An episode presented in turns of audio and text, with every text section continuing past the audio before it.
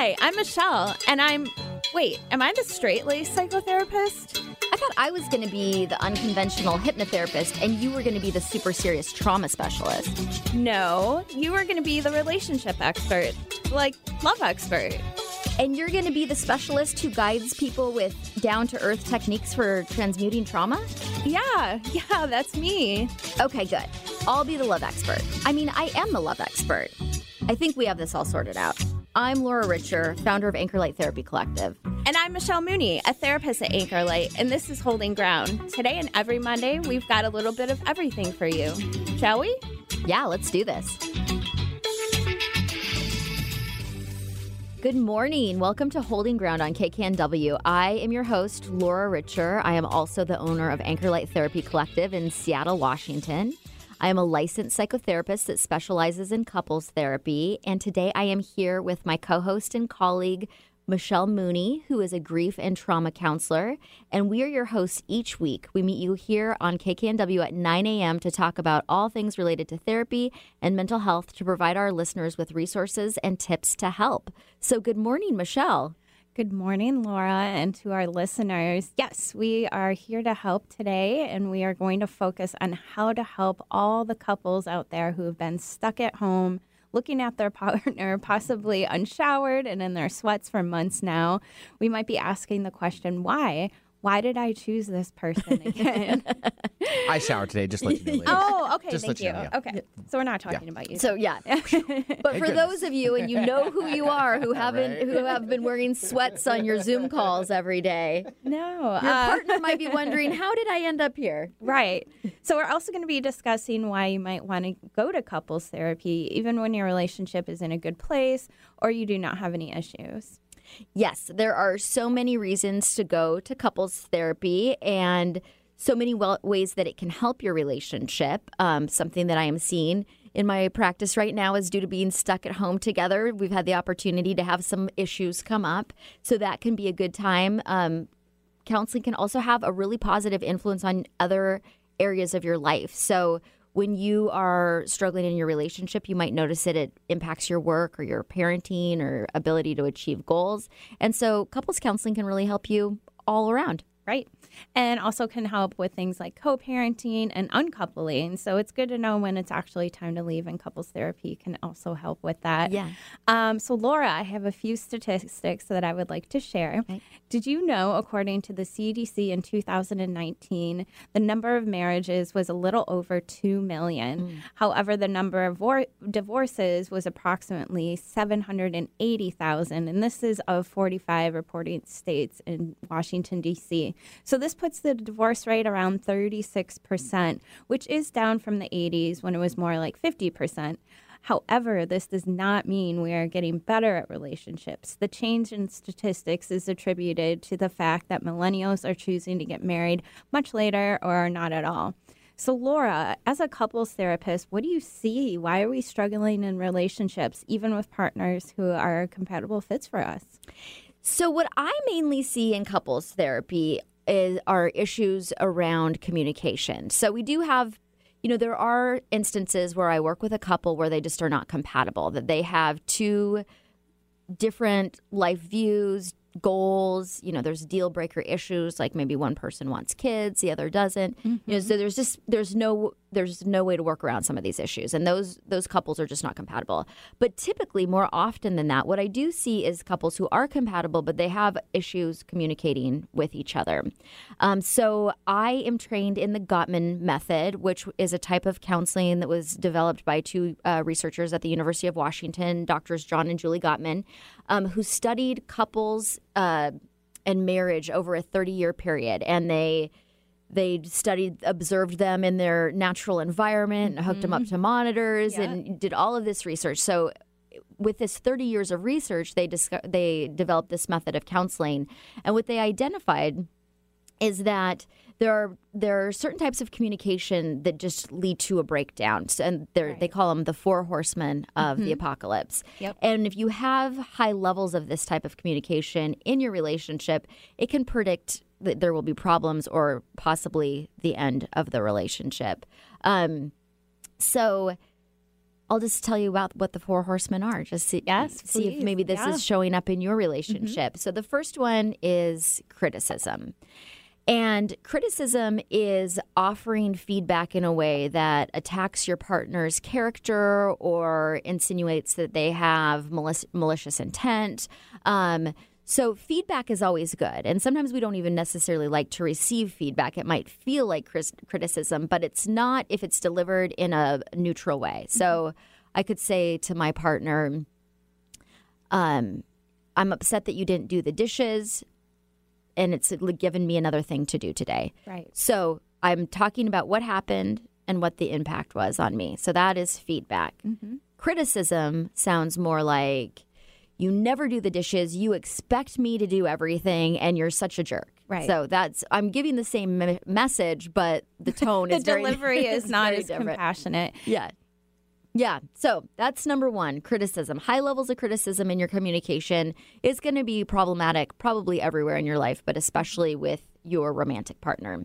um, and being in tune with that. So sometimes we can take feedback as criticism. So if we've had a lot of criticism in the past, we can interpret, hey, honey, you know, I really wish you could have done the dishes today. And that can feel like criticism, even when it's just feedback. Exactly. And I'm so glad that you brought that up, Michelle, because that's something that we're going to get into a little bit later about how our how our own life experience really um, influences how we perceive our interactions with our partners. Right. So, number one, criticism. Number two is contempt. Contempt can be anything that even could be subtle, but a big sigh, an eye roll. Um, Michelle, what are some other examples of contempt that you can think of? I think that's a really good thing. So let's say you come home, Laura, and you're really excited about a new job and everything it's going to mean to your life. And then your partner's like, okay, shrugs, you know, rolls their eyes, right? They don't affirm, they don't validate. They just, you know, have a quick little comment or That is roll. dismissive or It's diminishing. dismissive. Yeah. Exactly. Exactly. Oh, you got another job? Great. Yeah. Uh, yeah, exactly. Okay, so that's that that will obviously shut down communication because as soon as we feel that we've been dismissed or that we're not being taken seriously or or criticized again, um, that's gonna that's gonna cause us to shut down. The next thing that the Gottmans identified, number three, is defensiveness, and that defensiveness and criticism really work play off of each other. So if I feel that I'm being criticized, you never do the dishes. I might want to defend myself and say, "Oh yeah, well you didn't do the laundry like you said you were going to." right, right. And just kind of keep that circle and pattern going of ineffective communication. Mm, yeah. So I'm not allowing my partner to express what they're feeling and acknowledging it. Instead, I'm mm-hmm. shutting it down and and just deflecting and putting it right back on them. So Right. nobody in that dynamic ever feels very heard. Because it's a lot of blame, is what it kind of comes down to. I'm blaming you for not doing the dishes. Well, I'm blaming you for not doing this other thing, right? Yeah. Yeah. And so we're not hearing each other when we're mm-hmm. blaming each other or criticizing or being defensive. And, you know, sometimes defensiveness comes actually f- from a, a good in a good place in that it's like, wait, you misunderstood me. I, I didn't mm-hmm. have a bad intention. I want to explain myself. But if you go straight to that and you don't acknowledge what your partner has said and acknowledge their feelings, then they're not going to be able to receive your message. So if mm-hmm. you say, I'm feeling bad, and I say, well, you shouldn't feel that way, Right. now I've Right. shut you down. Now you're not going to be open or mm-hmm. receptive to what I have to say. So again, defensiveness, breakdown in communication, which leads to number four and the last one, which is stonewalling, which also I call just shutting down, Yeah. where I'm just not even responding to you anymore. I'm not taking my gaze away from the TV. I'm not acknowledging that you've even said anything to me. You didn't even give me an eye roll. No, I'm just done. And so, like, just you could just, when somebody shuts down, you can just kind of feel them energetically just disconnecting. Mm-hmm. They've put all of their walls up. Mm-hmm. So, the reason it's important to start to think about how you communicate in your relationship, and when I'm working in session with couples, we we the first session is really about the four horsemen and and how these patterns show up in our communication, is because we want to be able to understand our partners. We want to be able to have an authentic connection with them mm-hmm. and be able to communicate with them. And these these are the things that are going to shut it down. Right. Yeah. Exactly. Yeah, and lead to conflict. Mm-hmm. And we're never going to avoid conflict in relationships. I think a good way of doing this, um, it also is as opposed to saying something like, "Oh, you never do the dishes," and that really makes me upset, right?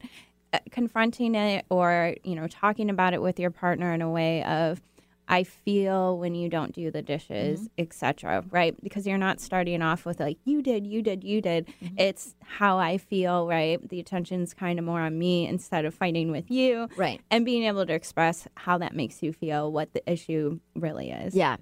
Yeah, I think that that's a really good way. Just talking about what happened and what the impact mm-hmm. was, without put and keeping it neutral, not putting any value judgment on it. Right. You know, I feel can go wrong if you say I feel that you're yeah yeah, yeah.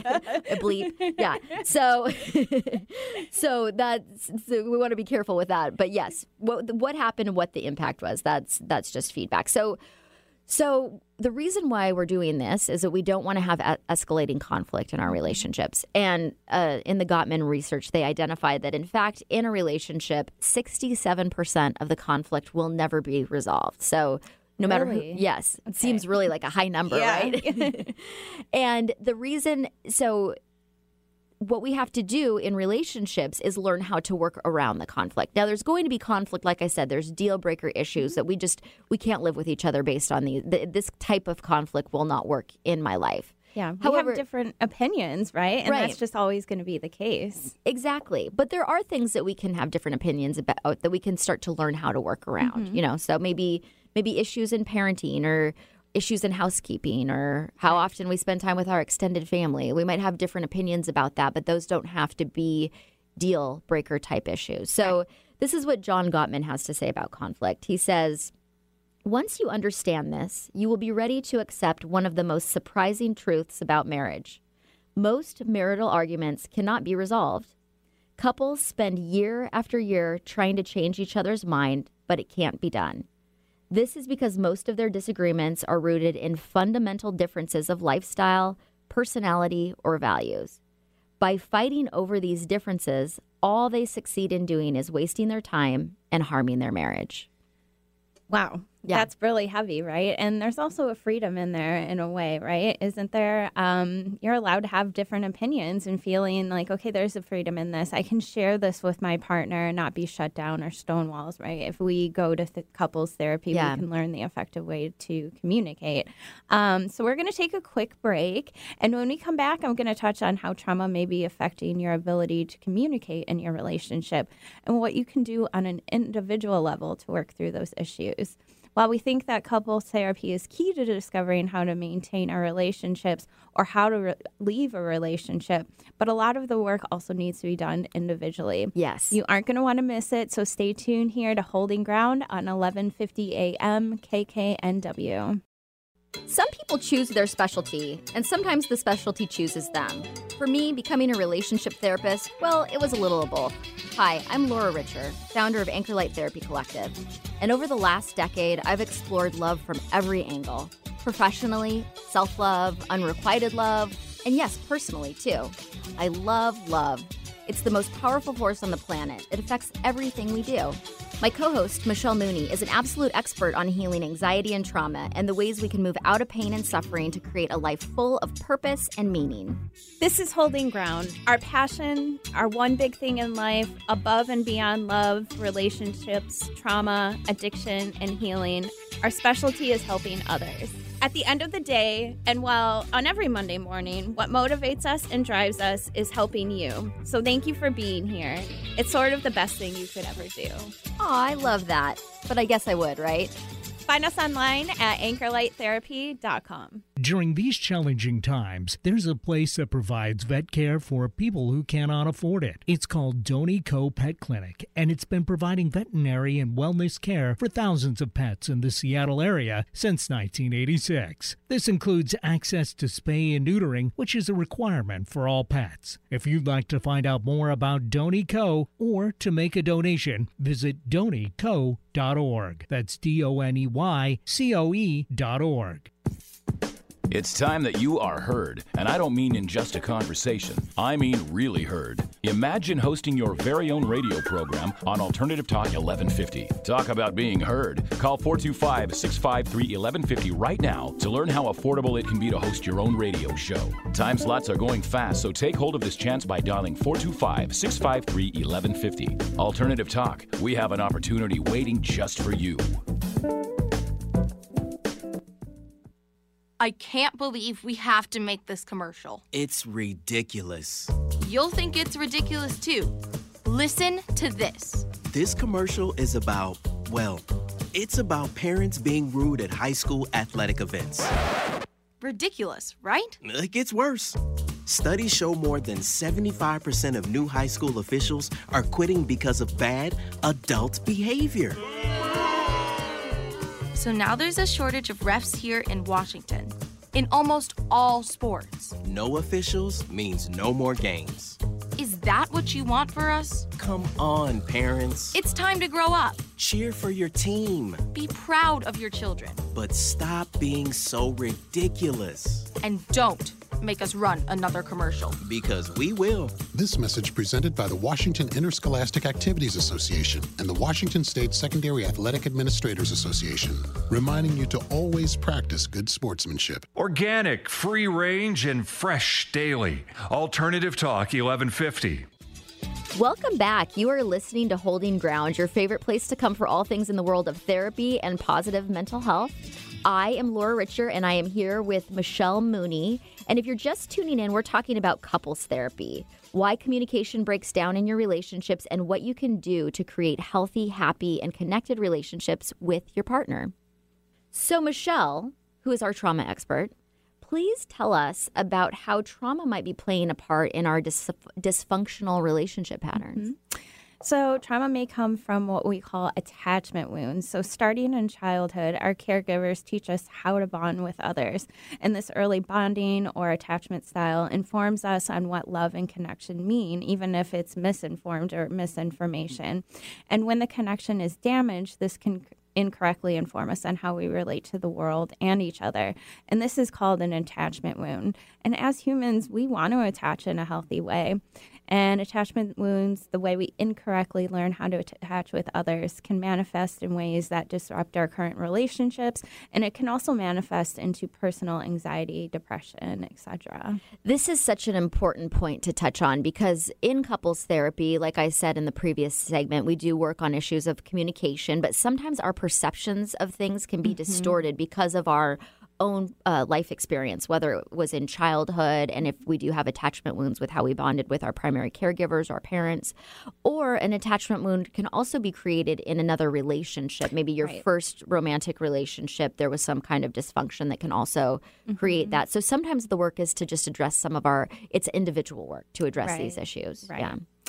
Um, so, Amir Levine, who wrote the very popular book Attached The Science of Adult Attachment and How It Can Help You Find Love and Keep Love, he says uh, attachment theory designates three main attachment styles or manners in which people perceive and respond to intimacy in romantic relationship, which parallel those found in children. So, the three are secure attachment, anxious attachment and avoidant attachment. Mm-hmm. And basically, secure people feel comfortable with intimacy and are warm and loving. Anxious people can crave intimacy and are often preoccupied with their relationships and tend to worry about their partner's ability to love them back. And avoidant people equate intimacy with loss or independence uh, loss of independence and consistently try to minimize closeness. This is such a great book attached by yes. Dr. Amir Levine, and there's a co author, but I forget her name. Anyway, sorry for not giving you credit. Um, but anyway, th- I recommend this to all of my couples, uh, even people who are dating, because it can be so helpful to understand how your attachment style is impacting your relationships. Mm-hmm. A lot of times we're acting unconsciously and we don't even realize that the fears that we have that come up in relationships are not even related to the relationship itself. Right. And there's a great piece in that book as well that, you know, once you identify your attachment style and your partner atta- uh, identifies theirs, how to actually um, validate and support one, an- one another, how to make that relationship work. So even if you have an anxious person and an avoidant attachment, you know, attached Mm-hmm. person, you, there's ways in the book that it gives you recommendations on how to make that work. Yes, and it can be that can be the difference of whether a relationship survives or not, is if you have that kind of insight and awareness. So, Michelle, can you give us an example of how these different attachment styles present?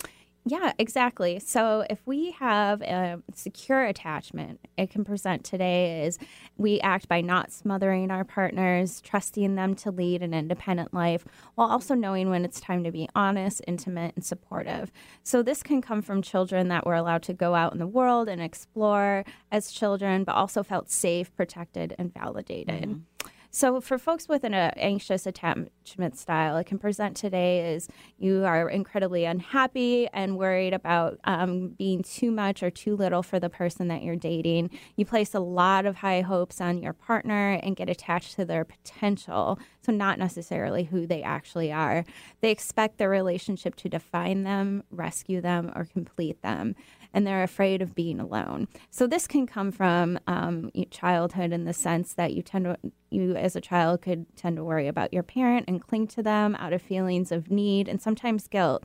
Um, sometimes children have to take care of their parents, so they learn that I'm not going to get my needs met, but I'll act out. I'll um, you know, cling to my parents to get what I need. And then that is what brings out that kind of similar behavior and how we attach today. So, not being aware of having anxious attachment can really sabotage the relationship because you might think that your partner is going to harm you and that, you, that it creates kind of a clinginess or a neediness. Um, and on an unconscious level, you actually create the outcome that you don't want if you're engaging in the dysfunctional, anxiously attached behaviors. The good news is, you know, and all I think all of us some have some. Dis, I don't know. Uh, have you ever met somebody who's hundred percent secure? No, I, I look at that and I'm, you know, kind of jealous. I wish most of my clients were able to have that, but that's just not what the reality is for a lot of folks. But we can learn that. Yes. Yes. So we- and and we can choose partners who who have more of those traits to kind of help balance out maybe some of our dysfunctional Yeah. traits. Yeah. But I think the thing that's very hopeful is that you can learn um, once you become aware of these patterns, you can start to change them. So sorry, I just had to get that in there. Mm-hmm. No, Yeah. no, that's very important. Thank you. Um, so the last one is avoidant attachment, and that can present today is folks that may want to sab- sabotage their romances out of nowhere because they're actually scared that their partner will leave them. So they get to the breakup first um, in order to avoid the pain of being broken up with. Um, and this is an attempt to mitigate the fear of loss, of independence, um, and feeling like they have to keep their emotions at bay in order to not be hurt. So pushing others away when they're starting to get close. I'm getting too close. I know from my childhood that could mean a rocky, you know, relationship. So I'm just going to end it. I'm going to push you away.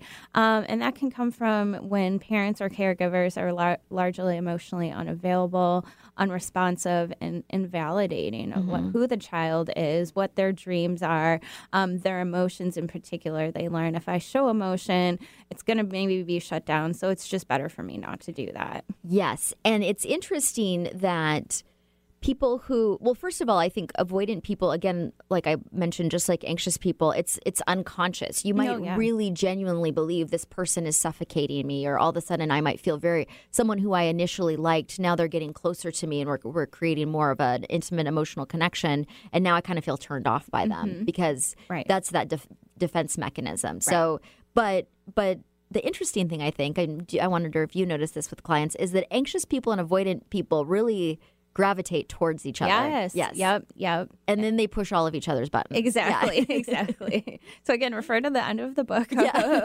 um, and figure out how you can make that work.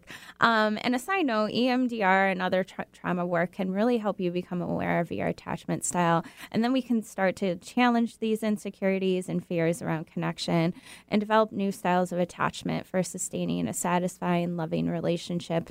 We can learn to sec- uh, securely attach in adulthood, even if that isn't what we first learned from our caregivers. Yeah, and just remind our listeners, so EMDR also call is stands for eye movement desensitization reprocessing, which is considered the gold standard in trauma therapy. And Michelle is also an EMDR practitioner.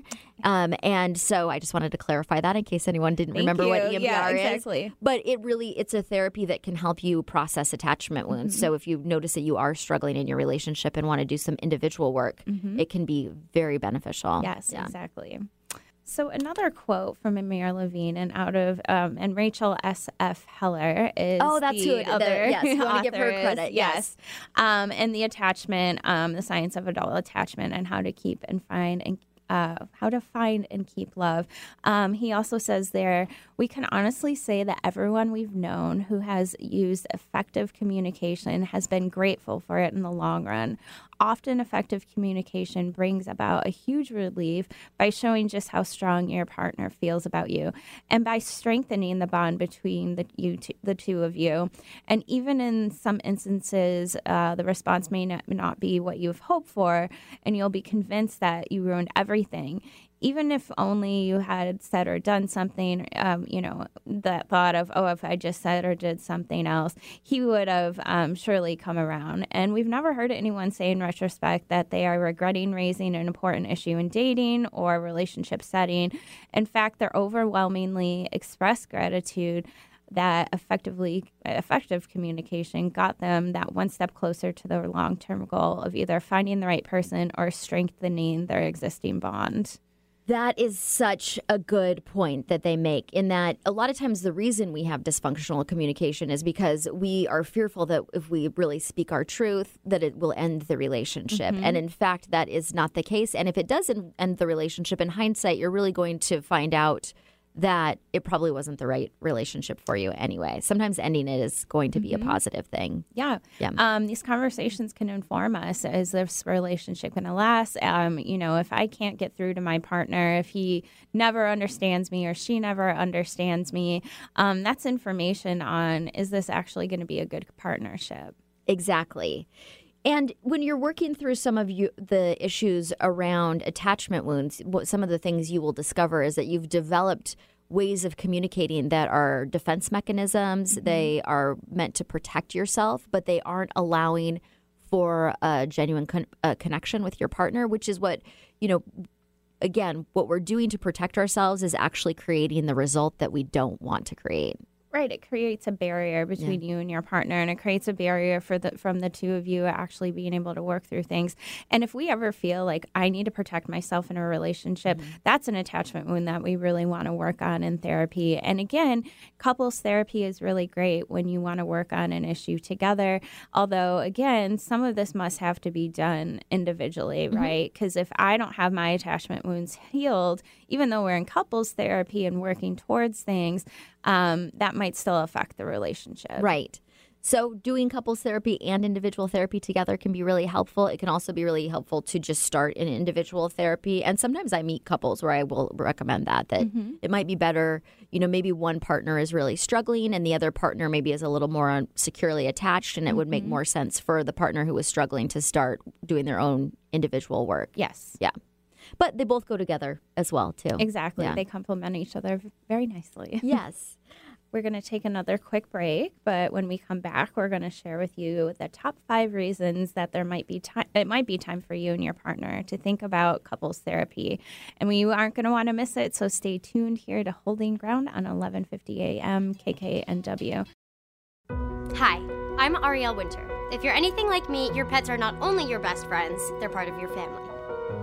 American Humane, which has been rescuing animals like Cleo here for more than 100 years, has life saving tips that can make a big difference before, during, and after disasters such as hurricanes, tornadoes, floods, or wildfires. So when disaster strikes, you want to be prepared to protect them. Be sure to microchip or tag your pets. Never leave them behind in a major crisis, and be sure to have an emergency kit ready in your home at all times with a pet crate or carrier, leash, blanket, ID, and medications, their water bowl, and 7 to 10 days worth of food. To find out how to protect your entire family during a disaster and help our best friends in their worst times, please visit AmericanHumane.org.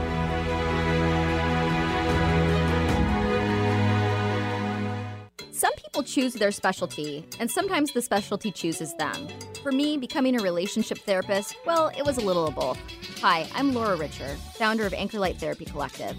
And over the last decade, I've explored love from every angle professionally, self love, unrequited love, and yes, personally too. I love love. It's the most powerful force on the planet. It affects everything we do. My co host, Michelle Mooney, is an absolute expert on healing anxiety and trauma and the ways we can move out of pain and suffering to create a life full of purpose and meaning.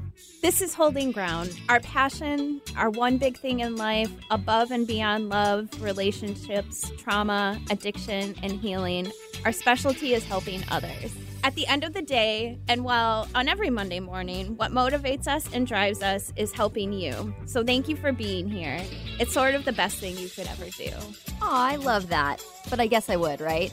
Find us online at anchorlighttherapy.com. Have something important to say? Want to help improve our world? Need to promote your business uniquely and effectively? KKNW is the answer. Our staff helps broadcasters and podcasters create professional sounding audio. Bring your talent and let our experts help you craft a radio show or podcast that best delivers your message. Learn more at 1150kknw.com. That's 1150kknw.com. KKNW, talk variety that's live and local. On the path to good health and well being?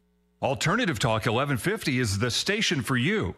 Welcome back. You are listening to Holding Ground, your favorite place to come for all things in the world of therapy and positive mental health. I'm Michelle and I'm here with Laura Richer. And if you're just tuning in, we are talking about couples therapy, why communication breaks down in relationships, and what you can do to create healthy and happy and connected relationships with your partner. So, Laura, who is our couples therapist, is going to share the top five reasons you might decide it's time for couples therapy. Laura, give us the first reason. So, the first reason, as we've been talking about, mm-hmm. are communication issues. That oh. is really where the breakdown happens when couples stop being able to communicate effectively mm-hmm. with each other. And we, if you missed it in our earlier segment, we talked about the Gottman method and the strategies that the Gottmans have. I recommend any of their books if you want to learn how to better communicate with your partner and how to avoid the the four horsemen of the apocalypse, the things that cause communication to break down.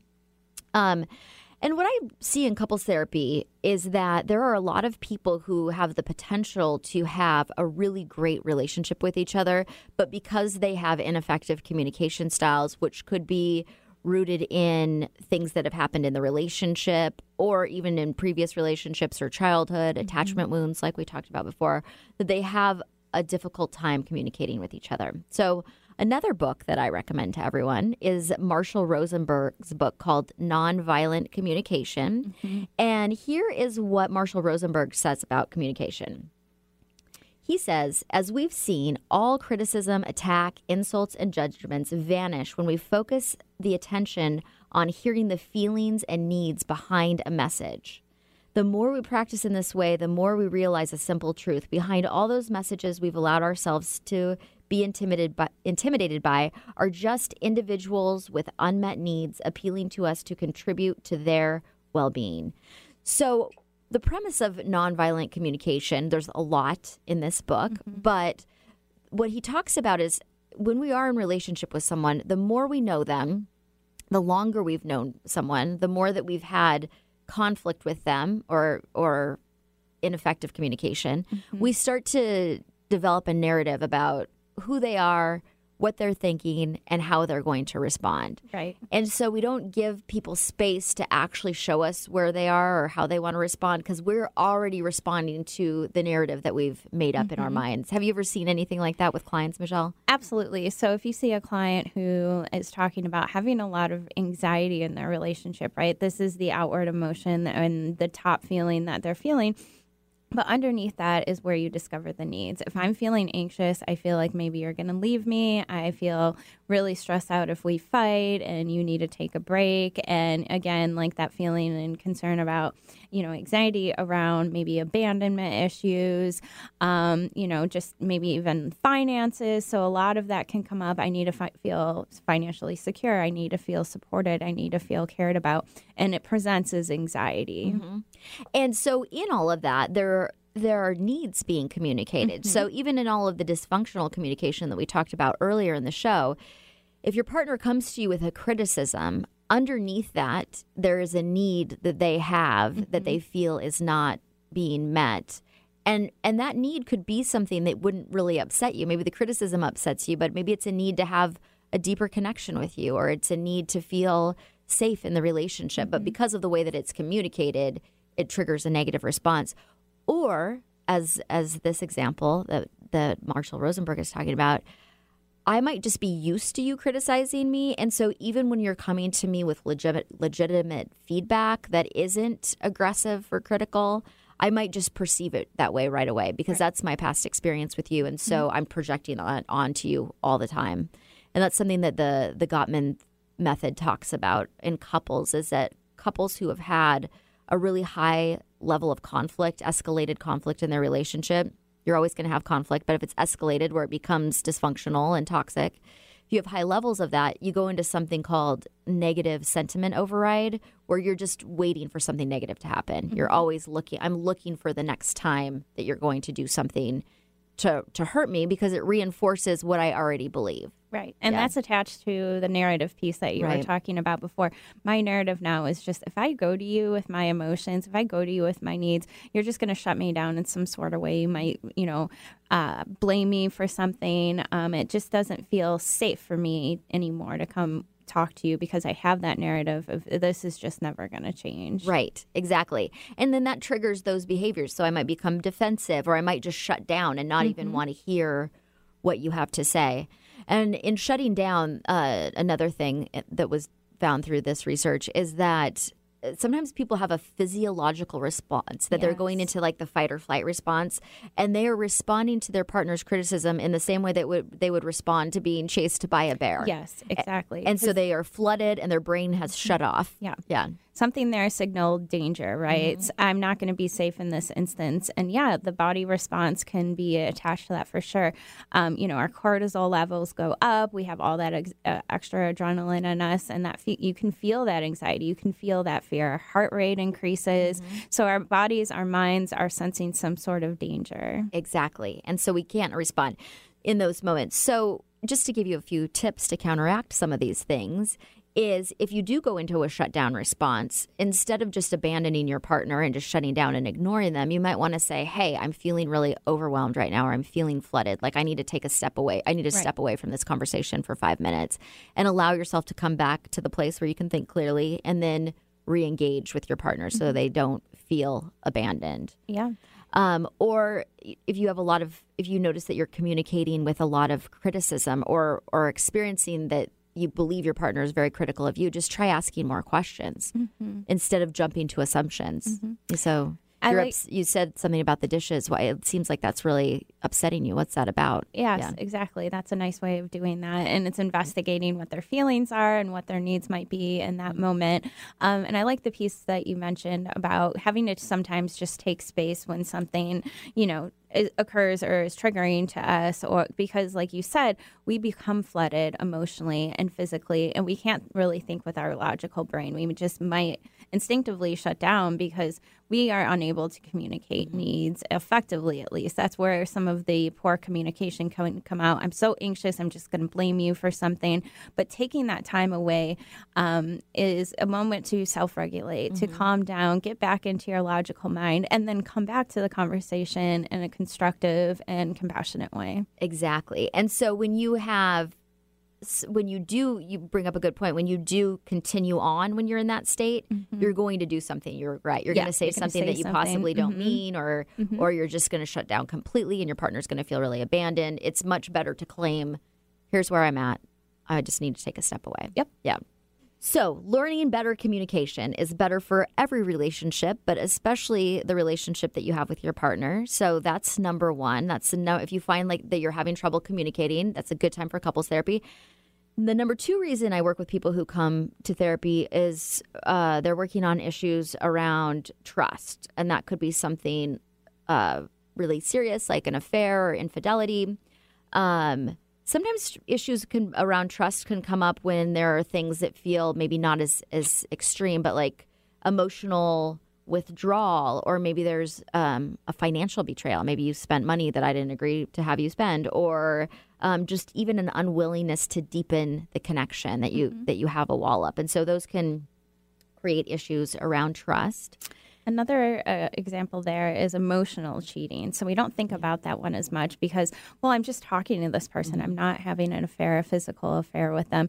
But when we're engaging and getting some sort of needs met and flirting with somebody else, you are not fully committed in your relationship Right. anymore. And that's emotional cheating, even if you're just engaging about common topics or, you know, reading the same book together and then coming back and discussing it, whatever it is, you're investing some sort of emotional time outside of your relationship. Yeah, which is fine to have relationships. that you- Yes. that you that you you know friends. But if you notice that you're shutting down to your partner and looking for that need for connection outside of Mm-hmm. the relationship, that that can become problematic. Yes. yes, and also, I mean, I think emotional affairs have can be just as destructive as physical affairs in some relationships. If not worse for some Yeah. people, right? You Yeah. engage on an emotional level with this person, not just not just quote unquote, right?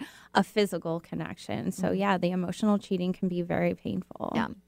And so that is something that we work on in couples therapy that trust can also be rebuilt. And this is what John Gottman says about trust. Trust is built in very small moments, which I call sliding door moments. In any interaction, there is a possibility of connecting with your partner or turning away from your partner. One such moment is not important, but if you're always choosing to turn away, then trust erodes in a relationship very gradually and very slowly. And so that's the, the emotional cheating. That's Yeah. turning away from your partner. Yes. Um, but it can also be rebuilt, and that's what we what we work on in Mm-hmm. therapy. So next, the third reason people come to counseling um, is clarity on whether or not you want to move forward in the relationship. You might think that you're done with the relationship, but you have doubts about whether or not it is possible to repair the relationship, and so you're not clear on whether it's time to end it or not. Right. And that, you know, a lot of people do come to couples therapy with that kind of idea in their mind um, of, you know, this is headed towards the end, but maybe I still want to try and see what might be there. Right. And like you said, people can discover, wait, I do want to be in this relationship and this is how we can rebuild and repair. I don't want to leave. Um, Yeah. And it's really interesting how frequently I see clients who come to me because they're trying to determine whether or not they should end their relationship. And they really are very compatible people, but they mm-hmm. have communication issues. Maybe they have some unresolved past issues from previous mm-hmm. relationships or childhood. And it's making it difficult for them to communicate and connect with each other. And by learning some of these skills, it really turns their relationship around. And often, which is interesting to me, is they're the things that they're arguing about, they're actually in agreement and saying the same things, but they mm-hmm. can't hear each other. Right, right. And I think also mentioning external factors that can really impact a relationship. So we can have a really great relationship. We can connect with our partners um, on a really deep level, but things that can strain that, such as the birth of a child, job loss, uh, pandemic, for example, um, grieving the loss of a loved one in some way, it takes away that focus from the relationship. So even if it's really healthy, you're not able to really maintain that connection. So that could be very hard for couples to work on. But in couples therapy, they can come to agreements and how they might be able to still do that despite everything that's going on externally for them. Right. And realize I think it's often easy to project our our discomfort or our negative emotion onto our partners because they're the person who is the closest to us. Um, and people do come to therapy thinking that their partner is the problem when in fact it is some sort of outside circumstance that has had a negative impact on the relationship um, and is causing a lot of conflict. But if you can learn how to effectively communicate about around some of these issues, you might see that you agree more than you disagree. Or even if you do disagree, that it's not a deal breaker situation and there are ways to navigate around that. Yeah. Yeah. Yeah. So, number five is our last one. And it is nothing's really wrong, but you're feeling distant. There's a lack of physical or emotional inti- intimacy in the relationship, and you're just, you've disconnected from your mm-hmm. partner. Right. And again, it can be external factors, right? Like having a child now, you're up all night, you maybe don't have time or the energy to have that physical connection because the focus is on raising your child now a lot more. Um, and then that can come again from any kind of infidelity or emotional cheating or some sort of other external factor. Again, grief, right? If you're stuck in a place of grief, that can really impact and distract, right, away from the relationship. Yeah, and I think also even when nothing there isn't anything major that has happened, we get really focused on our lives. So maybe I've really gotten I've taken my relationship for granted and maybe I'm just really focused on my work or parenting my children or or whatever else is going on in the world. One thing I'm seeing with couples right now is there's um, having conflict around what's what is going on in the world and having different opinions about it and it's so distracting that they're not really able to invest in the relationship because they feel consumed about some of the the outside political mm-hmm. circumstances and and it's causing them to turn away mm-hmm. from their partner. Yeah, and we're seeing a lot of that in personal relationships, family relationships, where we're discovering that maybe we don't agree on these topics, um, that maybe we have separate values. And so learning how to navigate that, I'm sure, is kind of challenging. And how are, how are you working with that in session? Um, again, trying to keep conflict from escalating. So mm-hmm. it's okay to agree to disagree. We may not have all of the same opinions.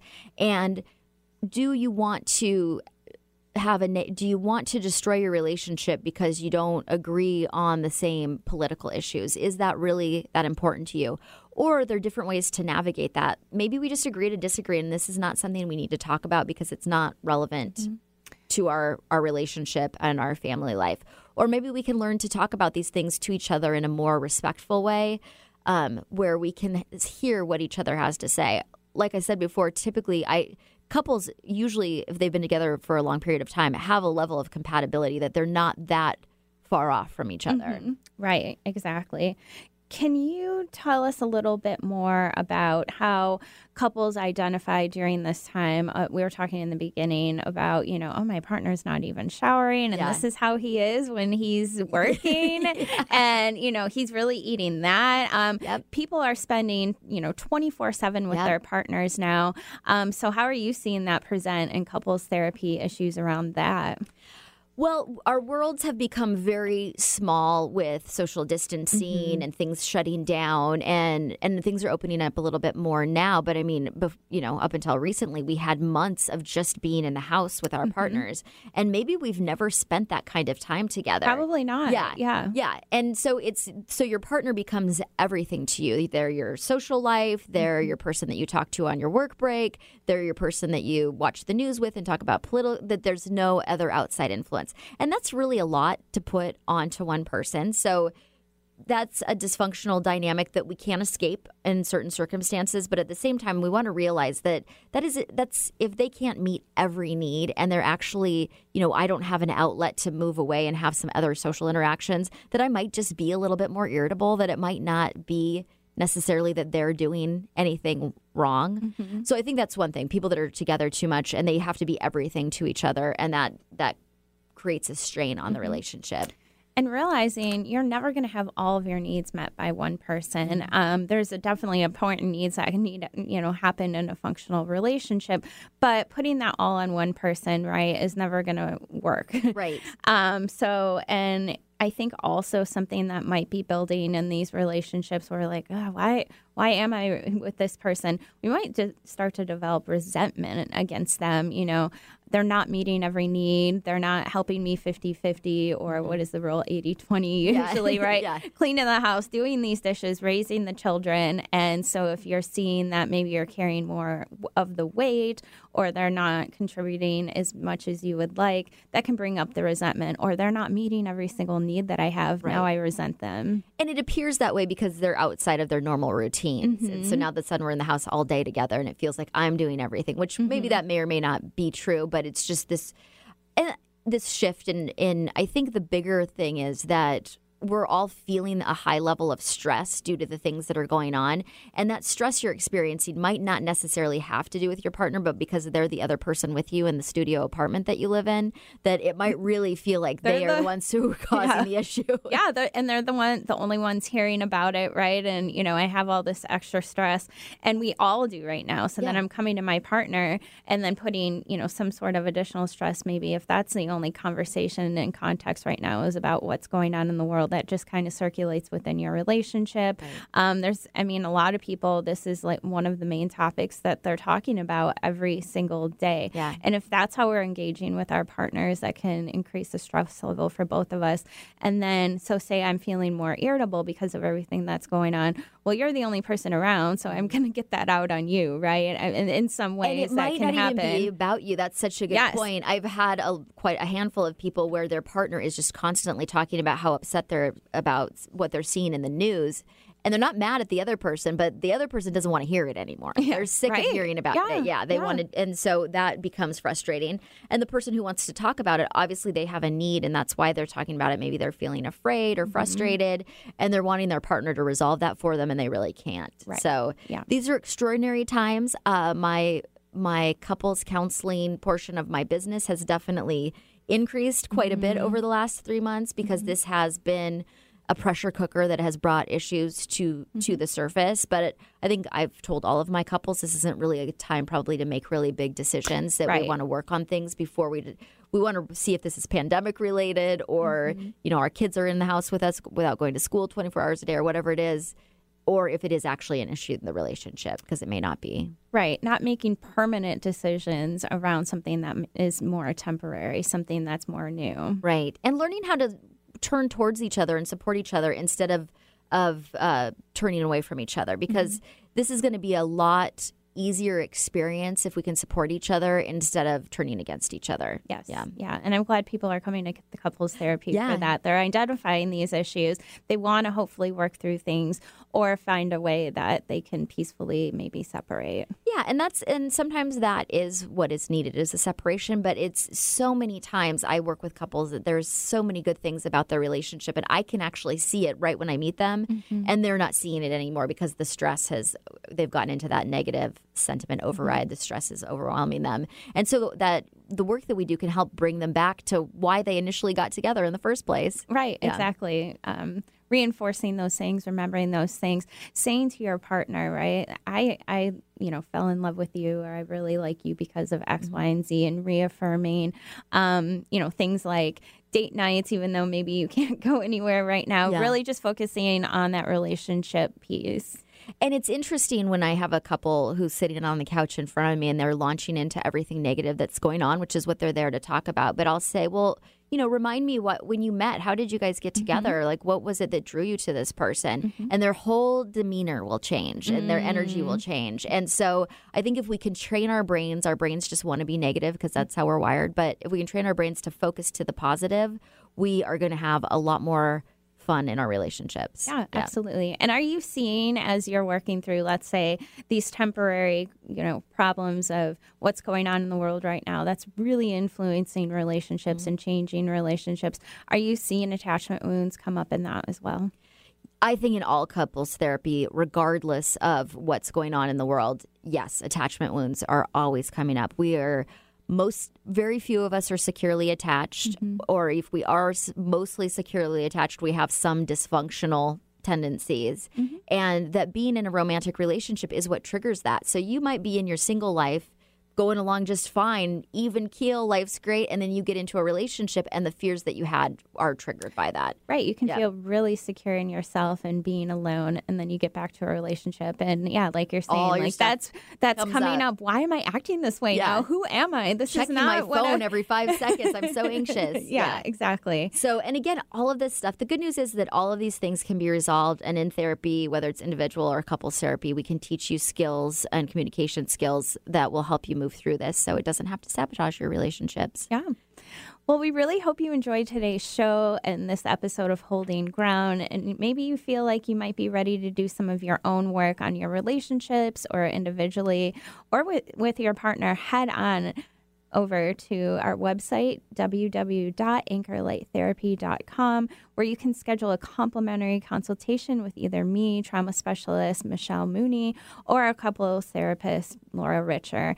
And we will set up a time to chat and see if we might be able to help you in achieving your relationship goals. And don't ch- don't forget to check us out next week, Holding Ground at 9 a.m. every Monday morning on KKNW, where we will continue the conversation about all things in the world of therapy and positive mental health. Thanks for tuning in and have a great Monday. Thank you. Thanks for tuning in to Holding Ground. You can find us here every Monday morning at 9 a.m. I'm Laura Richer, owner of Anchor Light Therapy Collective. And I'm Michelle Mooney, a therapist at Anchor Light Therapy Collective. Find us online at anchorlighttherapy.com. We'll see you next week.